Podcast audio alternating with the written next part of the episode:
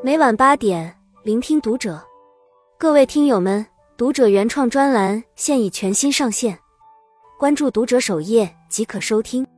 今晚读者君给大家分享的文章来自作者 Erica 五七，专访北京丁克家庭，养儿不防老，无人送终不可怕。生于二十世纪七十年代尾巴的陶佛君，已经坦然接受丁克的身份。夫妻俩结婚十四年，没有生养小孩。对此，他的回应是：“我不是不喜欢小孩，也不标榜丁克主义。说白了，这只是一种生活方式的选择。不同于由父母和孩子组成的传统家庭，据调查，截至二零二一年五月，我国大中城市约有六十万丁克家庭。在上海，丁克家庭占到家庭总数的百分之十二点四。不可否认。”近年来，丁克的家庭形式越来越常见，但在社会舆论方面还存在不同的看法。赞成者为之拍手叫好，支持每个人都有自由选择生育的权利；而反对者则对他所标明的不育文化给予抨击，甚至将自愿选择不育视为自私自利的行为。有关丁克的争论究竟孰是孰非？不妨先撇开这些是非争论。再去寻觅其存在的理由，听听看陶佛君丁克十四年后的想法。他为什么会选择丁克？从中收获或失去了什么？如何应对未来的养老生活？一、婚姻和生育都是个人自由选择的私事。我今年四十四岁，目前住在北京。三十岁那年，我才步入婚姻，在那时候看来，算是晚婚的代表了。结婚十四年，也是坚定丁克的第十四个年头。当初做这个决定时，态度最坚决的是我老公。他比我小两岁，百分百的铁钉。可能是职业特性的原因，作为诗人，身处作家行业，更注重精神上的共鸣，在生育方面没有太大的热情。在我公开分享丁克的经历后，各种言论扑面而来，其中不乏难听的话。有人跳脚预言，等你老了就后悔了，动弹不得还没人管你。甚至还有人身攻击，一看你照片就知道是血虚生不了孩子。不过这些声音对我影响不大，婚姻和生育都是个人自由选择的私事。尤其是四十岁之后，过了最佳的生育年龄，对这件事早已不强求了。早年在生育问题上，我和我老公算是一拍即合。但也遭不住家里长辈的催促，毕竟是老一辈人，对生育态度偏保守，为人父母依然被视为人生的必经之旅。好在两方的父母还算好沟通，思想上开明包容，接受程度比较高。公公和婆婆，一个在事业单位，一个是大学老师，他们的工作都是我老公提前做好，我还没从他们那听到一句催生的话。而我家这边呢？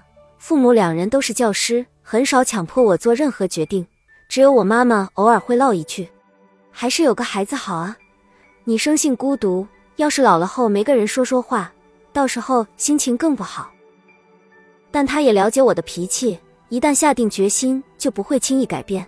时间一长也没再开口提过了。其实一开始为了安抚父母，我俩对外的说法是顺其自然就好。加之所处的环境和圈子，身边朋友生育普遍偏晚，且不婚育的比例较大。无论是晚婚或丁克，我们都觉得是件很自然的事。当然，从丁克走向白丁，指原本丁克的夫妻突然反悔，等于白做了一场丁克梦的也不少见。但我始终觉得，孩子不是婚姻存续的纽带，走进婚姻，组建家庭。本质是两个人价值观的契合，共同对抗岁月里的细枝末节。如果将来其中一方反悔了，那也不必要强求什么，彼此各不耽误，好聚好散，不存在谁抛弃谁的说法。二不后悔丁克，收获更多独处的自由。刚成家时，我也会被约定俗成的观念影响，生儿育女是人生中无法省略的内容。结了婚后。就该生个小孩，是刻在基因里的社会时钟。徘徊在生和不生之间，当时还犹豫了一段时间。两者各占三成和七成的意愿，我更偏向于不要孩子。首先是内心本能的抗拒。我年轻时是一个爱玩的文艺青年，即便婚后多年，心理状态仍然像个孩子。加之本身好静且热衷于独处，不愿陷入到养孩子的各种麻烦里。以我对自身的了解，这一定不是我想要的状态。简单说来，之所以选择主动放弃生育，其实是更害怕因此失去属于自己的时间。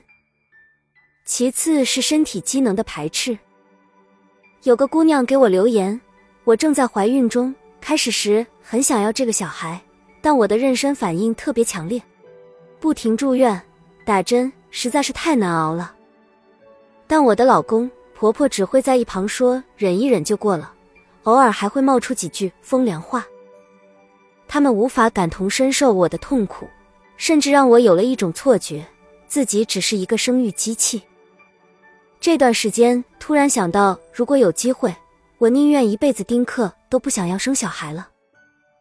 为人母，肉体上的痛苦折磨是一方面，还有长期抚养孩子的各种艰辛。而在自由独立和生儿育女之间，似乎存在着几乎不可调和的矛盾。自己精力有限，既要工作又要兼顾母亲的角色，实际上压力非常大。这也是我一开始恐惧的原因。我不后悔丁克，还挺满意当下的生活节奏。这么多年来，最大的感触是收获了独处的自由，不用额外分配精力生养孩子。也让我有更多余暇专注于自身。此前的我忙着搞事业，从体制内媒体跨到广告行业，再到五百强企业的高管。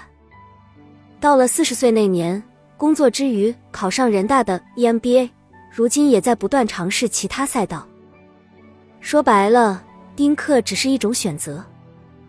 我更倾向拥抱自由的生活，才决心从养儿育女的繁重责任中解脱出来。但我没有养过孩子，不知道其中的好处，自然也没资格说得到或失去了什么。或许在人生的平行时空里，有孩子的我也过得不错呢。三，养儿不防老，无人送终也不可怕。虽然生育不再是婚姻的必需品，但丁克仍然是少数人的理想。过去生儿育女是在为养老做储备，而现实是养儿不防老。养老的本质取决于自身的经济实力。孩子长大后也会有自己的家庭生活，如果养儿女只是为了最后几年的照护，这对他们来说也是一种残忍的惩罚。回想起几年前，我奶奶刚过世，时年九十五岁。临终前三个月，她因为不小心摔了一跤，住进了医院。他有多个已成家的孩子，每天轮流来院照看。然而，在那段时间里，病床前的儿女们还计较着谁家花的钱多钱少，陪护时间的长短。那时候，我看到的不是往日里其乐融融的大家庭，而是在生死面前人性的另一面。如何安排晚年生活，也是丁克家庭必须要面对的问题。值得庆幸的是，现在养老保障机制日益健全，涌现出越来越多高端的养老社区。在一定程度上，能有效解决无孩家庭们的后顾之忧。等到行动不便、无法自理的那一天，我更愿意选择专业的养老机构。尤其是国家慢慢步入老龄化社会，养老问题也提到了日程上。相信未来这一行业的监管也愈加正规完善。无人送终并不可怕。至于老死后的状态是否得体，我是抱持无所谓的态度。体面的葬礼是给生者看的，死去的人根本什么都不知道。四生或不生，皆个人自由选择。像陶佛君这类主动选择不育的家庭并不少见，如今还有不断攀升之势。当生育后代和个人发展产生冲突时，越来越多人选择了后者。尤其是生养成本的提高和哺育后代的压力，如同一只看不见的大手。这一点，从去年发布的《中国生育成本报告（二零二二）》也可略窥一斑。在我国，培养一个孩子，从零至十七岁的费用平均为四十八点五万元，其中北京、上海两地分别为九十六点九万和一百零二点六万元。但如陶佛军所说的，丁克仍然是少数人的理想。随着养儿防老观念的日渐式微，生养孩子更多是出于情感上的寄托。有研究对比过有孩子的家庭和丁克家庭，结果显示两者在生活满意度上没有太大差别，取决于你是否选择了想要的生活。你会选择丁克吗？或者你身边有丁克族吗？欢迎在评论区里留言，分享你的看法和故事。关注读者，感恩遇见。